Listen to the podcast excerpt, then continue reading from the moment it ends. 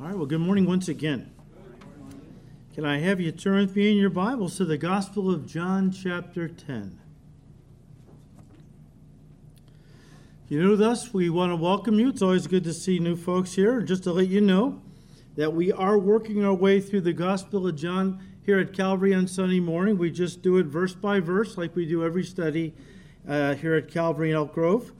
And uh, we uh, are currently in John chapter 10 where Jesus referred to himself as the good shepherd. Now, the question that we kind of raised last week is why should this topic interest a person in our modern culture who has no firsthand knowledge of shepherds and sheep? I mean, I think many in our country, if they uh, heard that uh, you went to a church or are going to church, uh, a church where uh, we're studying a section in John's Gospel and calling this series the Good Shepherd series. Well, they would probably say, how does that relate to anyone? I mean, how does that have any relevance in anyone's life today?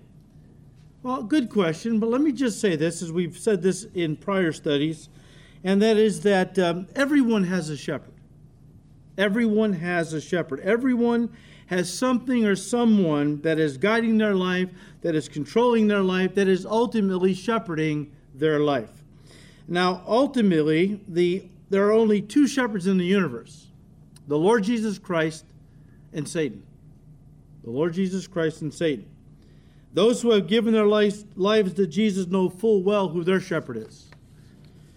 But those who have not would vehemently deny that anyone, especially Satan himself, is controlling their life. What they don't realize is that the enemy, called the enemy of, enemy of our soul in Scripture, but the enemy is often a subtle and secret shepherd who leads a person's life unbeknownst to them through what we'll call a variety of under shepherds.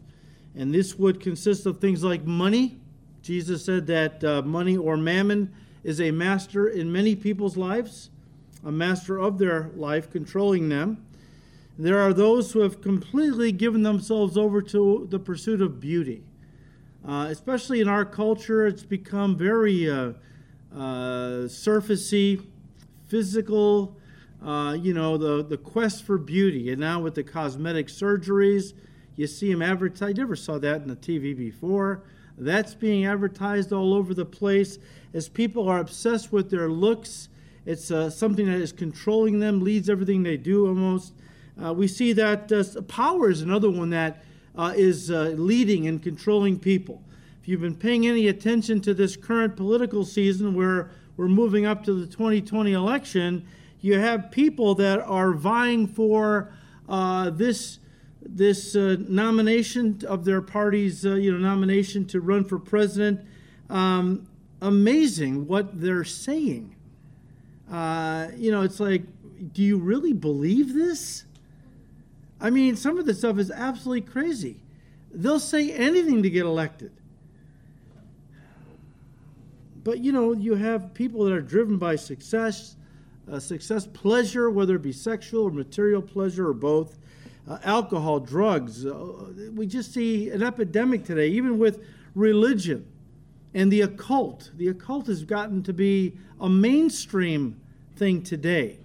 Um, people often don't realize that these are all under shepherds of Satan, which control, he uses to control and lead a person's life, not to the green pastures where Jesus leads his sheep ultimately to heaven. No, Satan as a shepherd wants to lead people to the lake of fire or hell because as a shepherd, the devil, his whole purpose in a person's life is to steal, kill, and ultimately destroy their soul in, hell for eternity. Look again at John 10, verse 10. Now, of course, we read Psalm 23 in the course of this Good uh, Shepherd series, uh, which begin with the words uh, Psalm 23. David said, The Lord is my shepherd. The Lord is my shepherd. Of course, the Lord is the good shepherd, Jesus Christ. But, uh, you know, David was boasting, you know, uh, when he said this, you know, the Lord is my shepherd. In other words, you know, he's saying, look at who my shepherd is, my owner. It's the Lord, you know. The good news is that anybody can become one of Jesus' sheep. He's inviting the whole world to come. Uh, he wants to be everyone's shepherd. So, you know, I mean, that's, you know, David is saying, hey, the Lord is my shepherd. Well, but anybody can have Jesus as their shepherd if you just reach out and receive him into your heart. And of course, we know that from Scripture and from our own lives, what a tender and loving shepherd we have. The prophet Isaiah expressed this when he said in Isaiah chapter 40, He will feed his flock like a shepherd, he will gather the lambs in his arms and carry them in his bosom and will gently lead those who are with young. That's our shepherd. One pastor put it this way, said, and I quote, Why should you relinquish control of your life to Jesus? Because he loves you and died to prove it. He said, I am the good shepherd. The good shepherd gives his life for the sheep.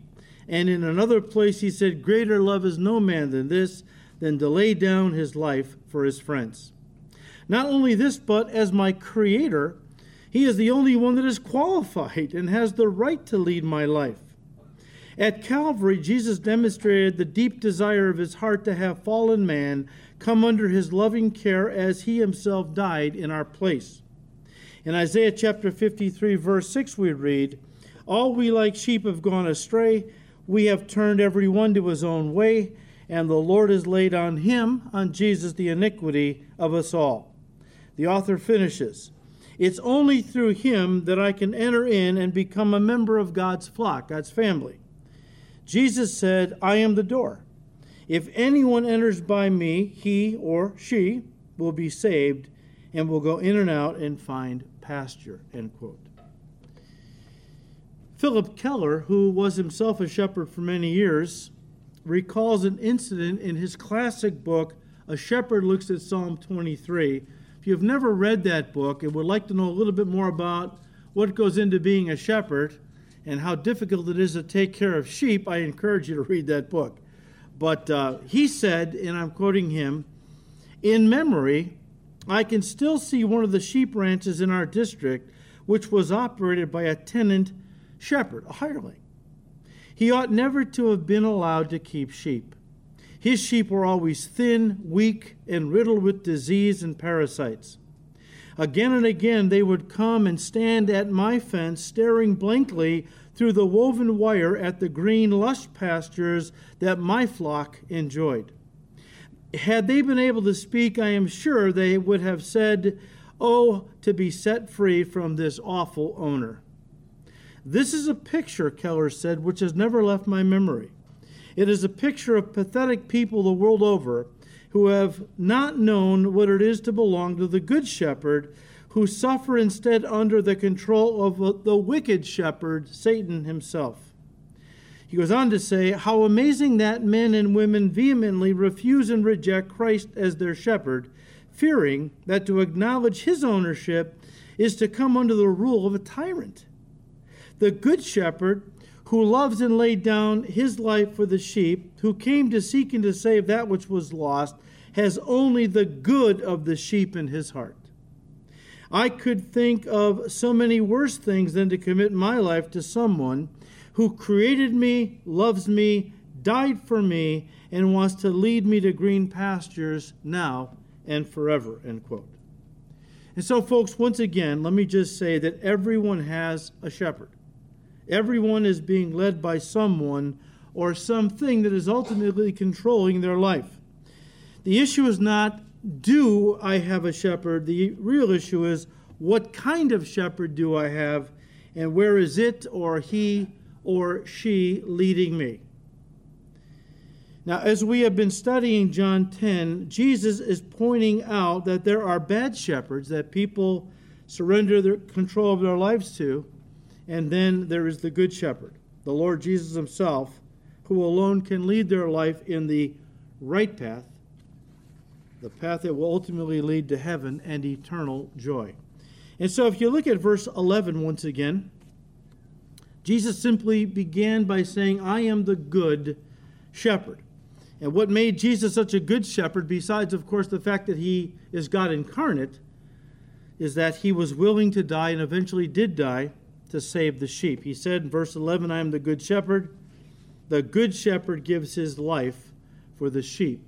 As we said last week, the Greek word for for there, verse 11, the good shepherd gives his life for the sheep is the word huper, which means not merely on behalf of, but actually in place of.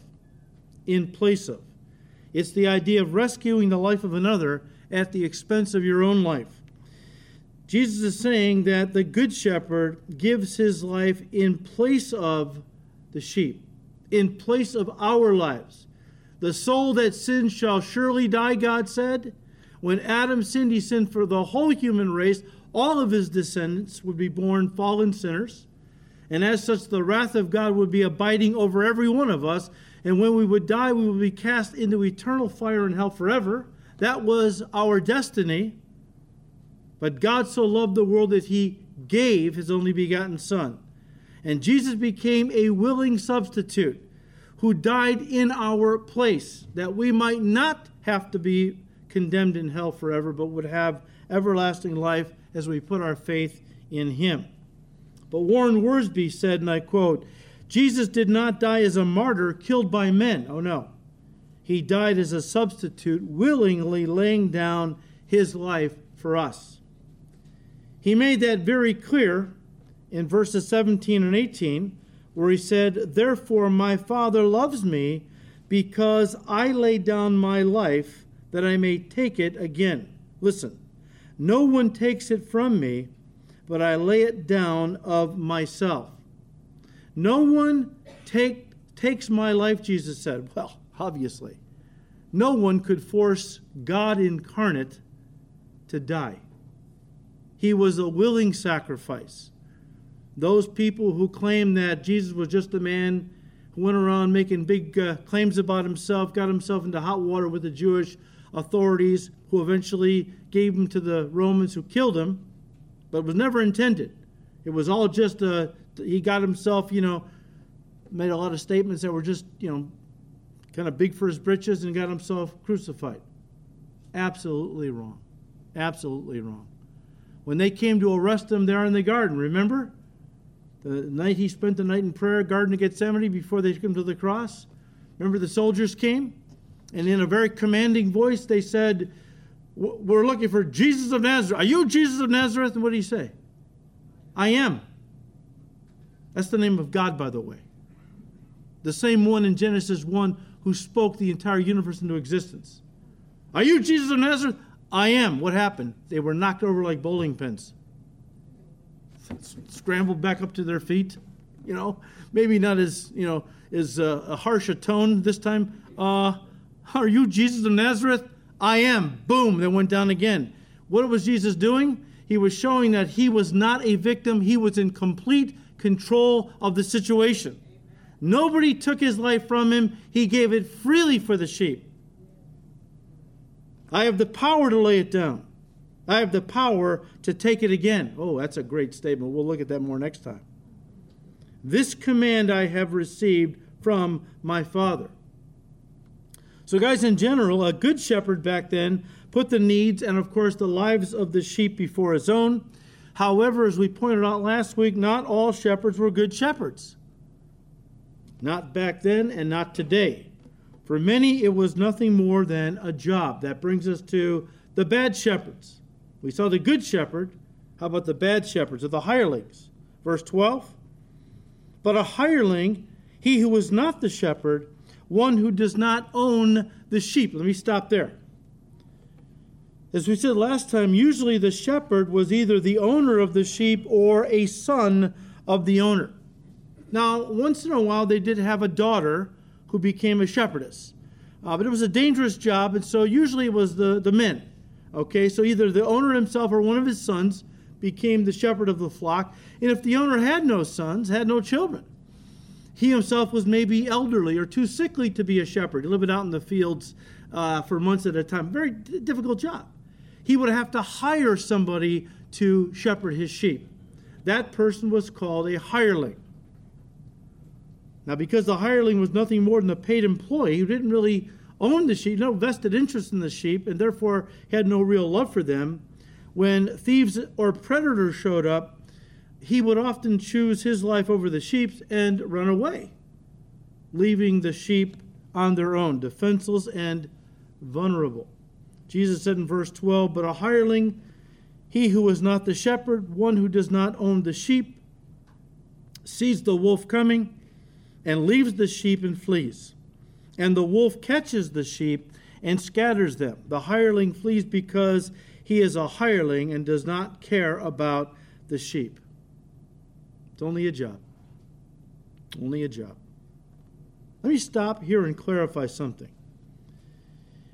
If the scribes, Pharisees, and chief priests, in other words, the religious leaders of Israel, are called hirelings by Jesus in this passage, well, then who or what do the wolf or wolves represent? Now, if you remember, Jesus called false prophets wolves in Matthew 7. Let me stop and say this a prophet is anyone who claims to speak on behalf of God. You could say a pastor, an evangelist, a teacher of some kind. All right? Anyone who claims to speak on behalf of God will just lump into that broad category and call a prophet for our purposes this morning. All right?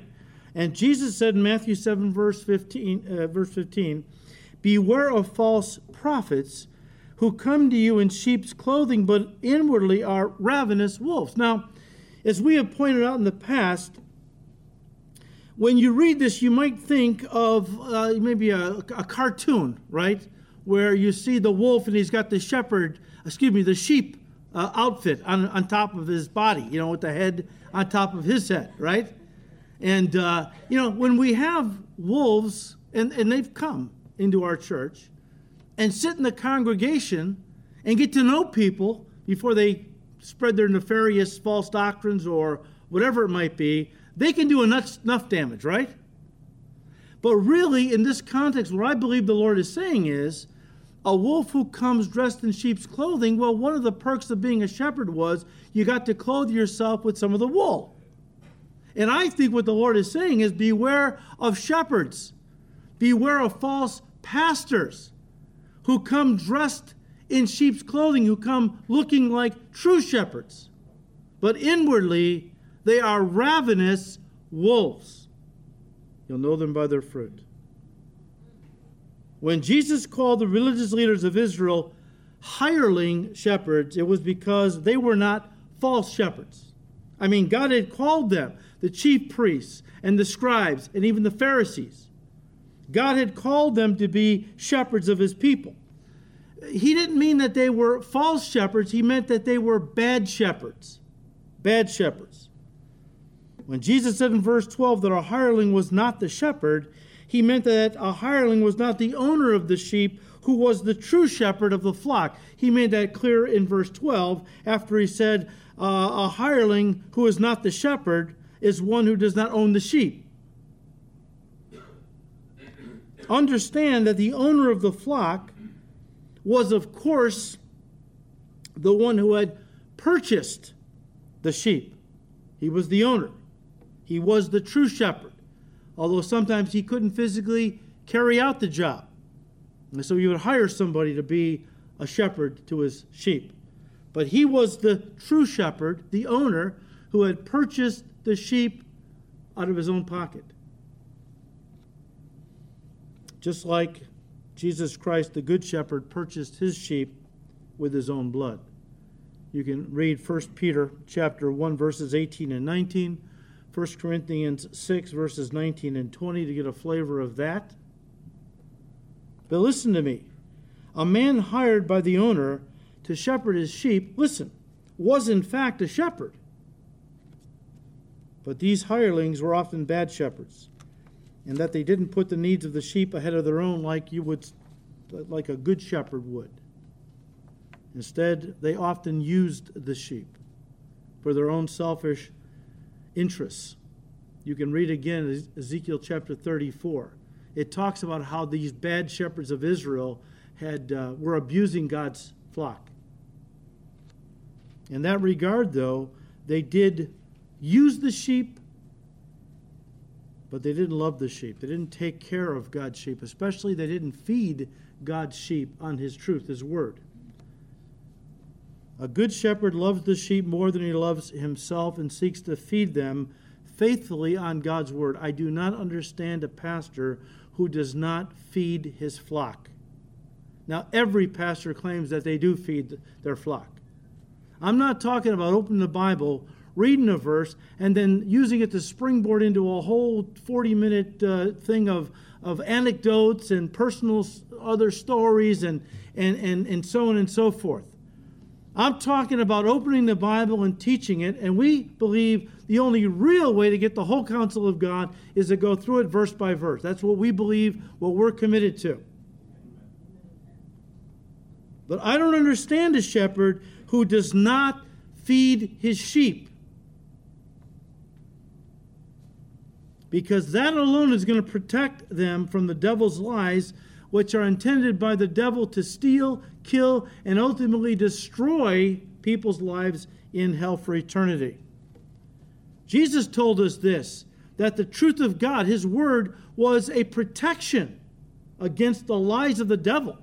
That's what wolves are. They're, they're, they're not just false shepherds, they come with false teaching, false doctrine, which, if embraced, can damn a person's soul to hell for eternity. But Jesus said, If you abide in my word, you are my disciples truly, and you shall know the truth of God, and the truth will make you free. It will set you free from Satan's lies. It will protect you against the lies of the devil. The only thing that can counteract devil's, the devil's lies is God's truth. The only thing. So the mark of a bad shepherd is that he puts his needs, and often the need to be liked or popular or prosperous, above the needs of the sheep, which always then, inevitably, will turn him into a man pleaser. And when he becomes a man pleaser, is no longer a faithful shepherd slash servant of Jesus Christ.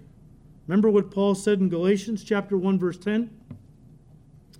He said, For do I now persuade men or God? Or do I seek to please men? For if I still please men, I would not be a bondservant of Christ. Pastors, you got two choices. You can either seek to please men, or you can live to honor and please God. That's all you got. But a good shepherd faithfully leads, feeds, watches over, and warns the sheep. And I'm taking that directly from what Paul said, himself a pastor, elder, and apostle, when he talked to the Ephesian, elders one last time as Paul was on his way to Jerusalem. Didn't know if he was going to be killed there. The ship set, came to port in a place that was about 25 miles from Ephesus, the place where Paul spent most time he spent anywhere, three years. He loved his church. He loved the elders of the church. He sends a couple of guys to come and bring the elders to where, I think it was Miletus, where Paul could talk to them one last time, encourage them, and, uh, and uh, challenge them. And in the course of, of doing that, he said, Look, remember this God, Jesus Christ is the chief shepherd, chief shepherd. You have been called by him to be his under shepherds. Now remember something. You better take care of his sheep because they belong to him. He purchased them with his own blood. They're precious to him. They better be precious to you. You better not abuse God's sheep. But you need to love them and take care of them and faithfully feed them, as I have done. And then he, as he's about closing up, as he's finishing up his admonition, he says, Look, he says, it's your responsibility to faithfully lead the sheep by example, to faithfully feed the sheep by teaching them the Word of God, to watch over them, to protect them, care for them. When they start to stray, to grab them and bring them back into the fold. And also, and maybe most importantly, he said, You are to warn the sheep. When the wolves and their teaching come and try to in, invade your church, you have to be strong enough to withstand those wolves. And using the Word of God, drive them from the fellowship.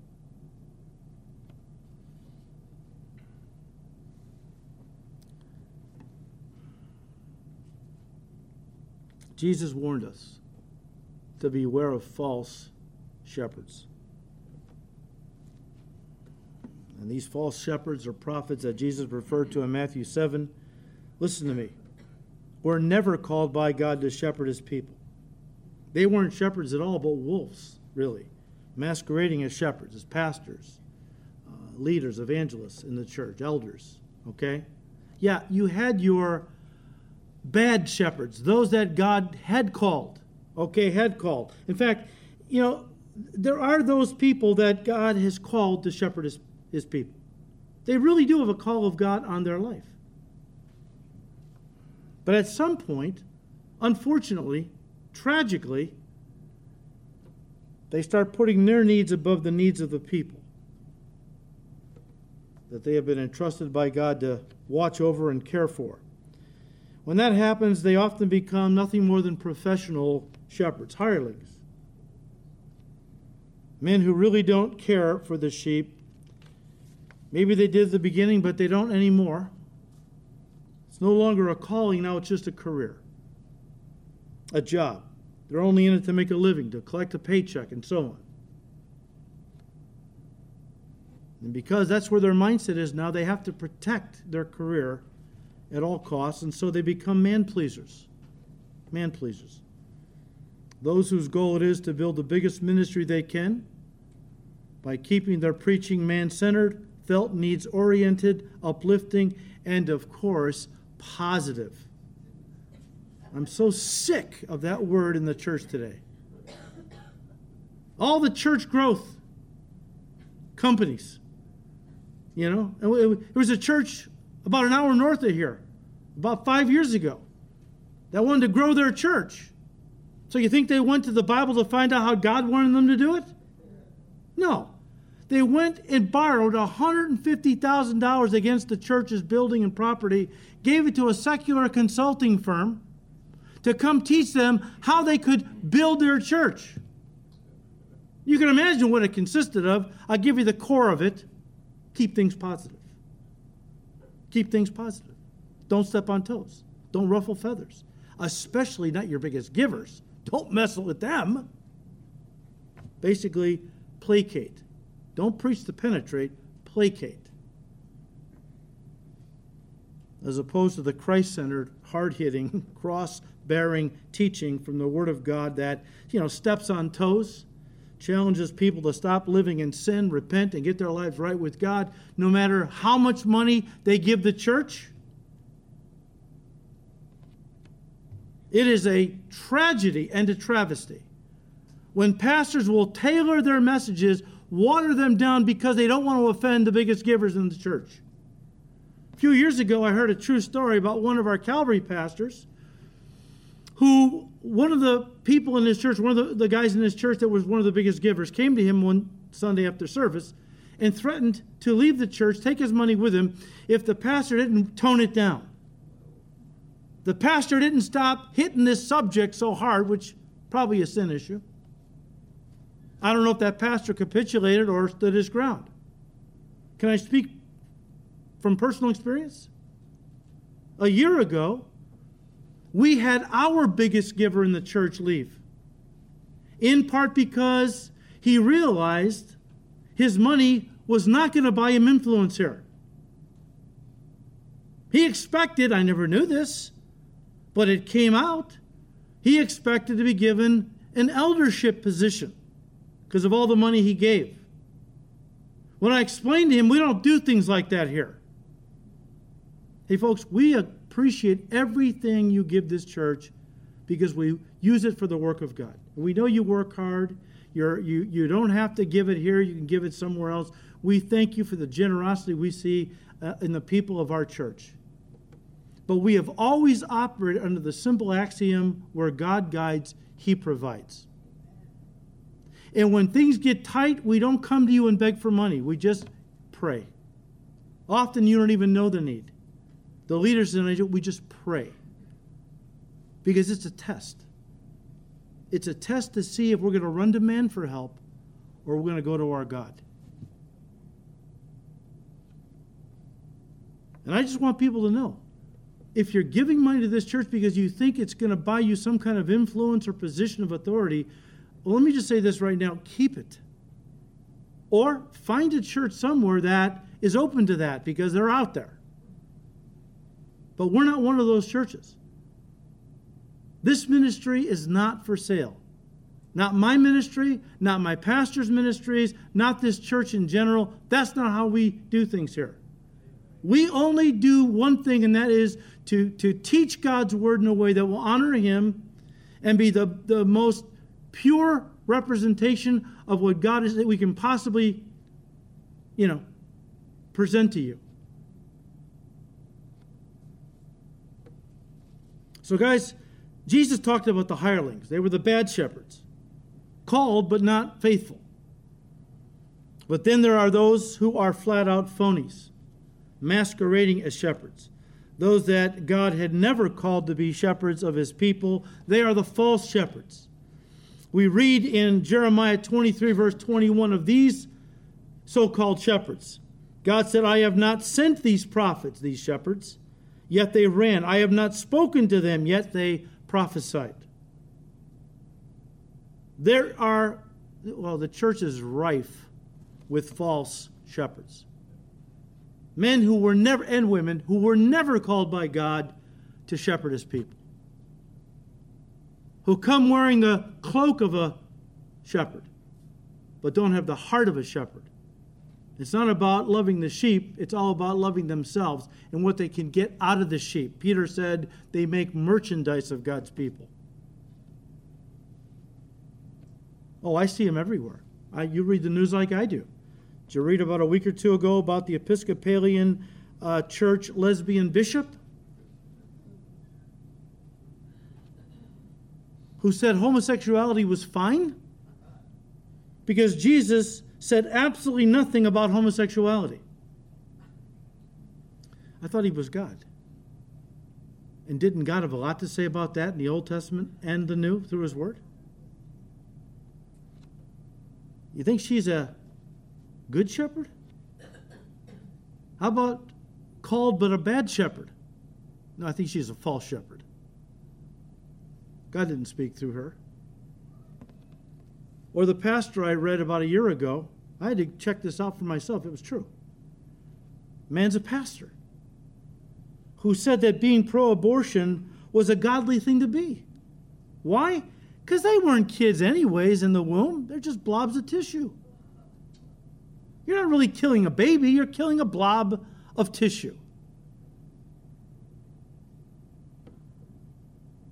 Or, as we said last time, these shepherds that see themselves as celebrities, who fly around in private jets, live in palatial estates, and really don't care about the sheep, love the sheep, feed the sheep.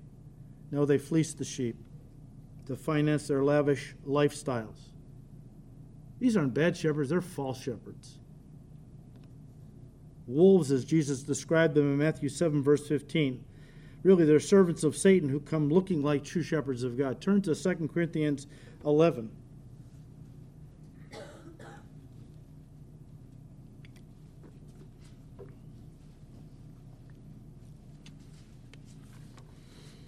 Here, Paul is talking about false prophets, but you could plug in false shepherds, false prophets, anyone who claims to represent God. He said in verse 13, These people are false apostles they are deceitful workers who disguise themselves as apostles of Christ, as servants of God, as shepherds of Jesus Christ. But I'm not surprised. Paul said, even Satan himself disguises himself as an angel of light to deceive. So it is no wonder that his servants also disguise themselves as servants of righteousness. In the end, they will get the punishment their wicked deeds deserve. Peter said, They're here, but their judgment does not slumber. It's coming. Again, these differ from the hirelings that Jesus spoke of in John 10, who were not false shepherds, they were bad shepherds. Verse 13 The hireling flees because he is a hireling and does not care about the sheep. I am the good shepherd, and I know my sheep, and am known by my sheep As the Father know, knows me, uh, even so I know the Father, and I lay down my life for the sheep. As we have already said in this series, the word translated good means intrinsically good, through and through. I'm not just kind of good, I am completely good. Because, of course, Jesus is God. And in him there is no what? Darkness at all. So when he said, I am the kalos shepherd, the good shepherd, I am the only one who is intrinsically good through and through. And it describes that which is ideal, the model, the standard for other shepherds to uh, imitate. Jesus Christ is the standard by which we are to imitate, right?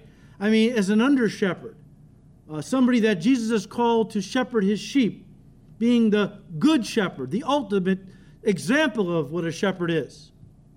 I mean, I look to Jesus and I realize, you know, I, I don't think I'm a bad shepherd. I, I know I could be a better shepherd by looking at him and how he handled people. I'll be honest with you. Okay. Uh, there are some weeks I get burned out. Just very stressful weeks, a lot of problems that I'm dealing with, and people, and serious issues going on in their lives. And there comes a point where I'm kind of burned out and I just want to go hide somewhere. You know? I don't want anybody to call me. I don't want anybody, I don't want to see anybody, you know? Just let me feel sorry for myself in private, will you? All right? You know? But then I think of Jesus, who, after he heard that his cousin John the Baptist had been beheaded, he, he was really hurting and went off by himself someplace just to be alone. But the people had needs, and they sought him out and they found him. And here he is grieving, and here's this big mob of people coming. Now, if that was me, I would have said, What? Seriously? Are you kidding me? Can you give me a little downtime? Just really going to let them have it. But, but that's not Jesus. What did it say of Jesus? He had compassion on them because they were like sheep without a shepherd. And he ministered to them. See, he's the good shepherd. And I look at him and I go, boy, you got a long way to be, go to be a better shepherd. But Jesus is the example. But in verse verses 14 and 15, when the Lord said, I know my sheep, and am known by my own. As the Father knows me, even so I know the Father. Four times in two verses, he uses the word know. It's the Greek word gnosko. Interesting word. It's a, a knowledge that comes by experience. It's not a head knowledge that you get from reading a book. It's experiential knowledge. It speaks of the very intimate relationship that exists between Jesus and his people. Many times this word is used of physical love. In fact, when they translated the Old Testament into Greek, 270 BC, called the Septuagint, they translated this verse in Genesis 4, verse 17, with the word gnosko we read, it says that Cain knew his wife and she conceived and bore him a son. Obviously, it's not saying he first met her on that day or learned her name finally.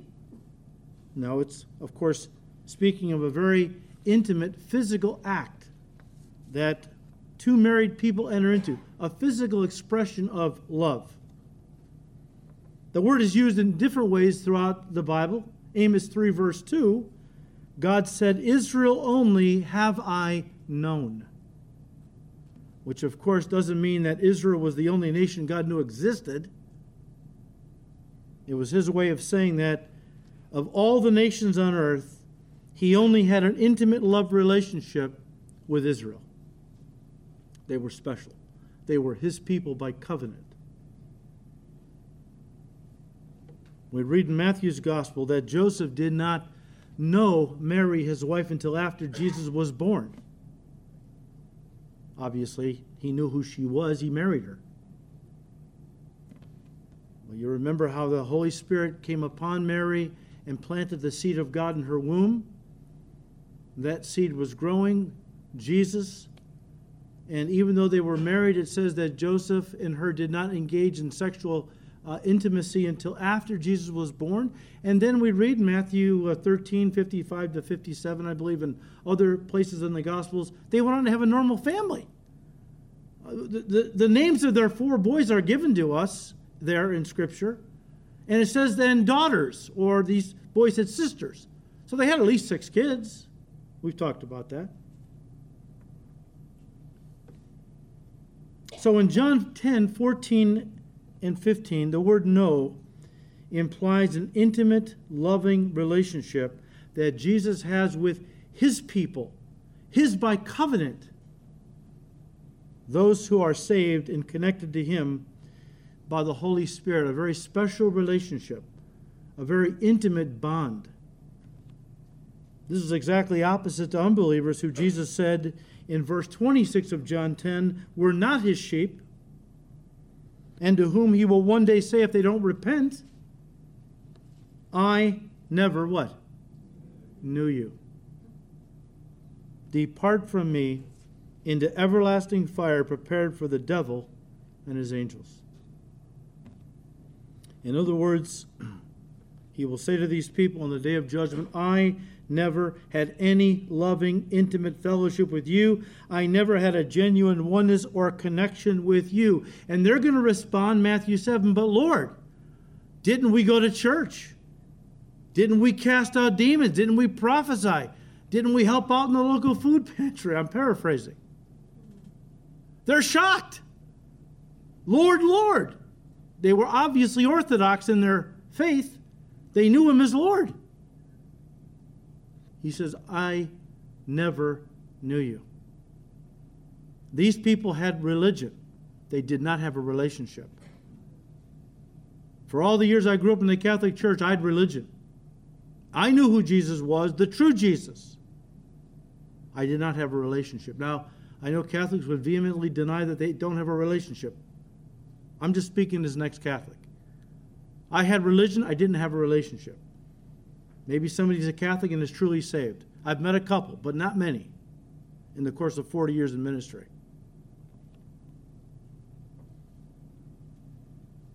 The kind of knowledge that Jesus is talking about here that he has with his Father and has with those who are genuinely, truly his sheep, his people, is a deep, loving union a spiritual bond.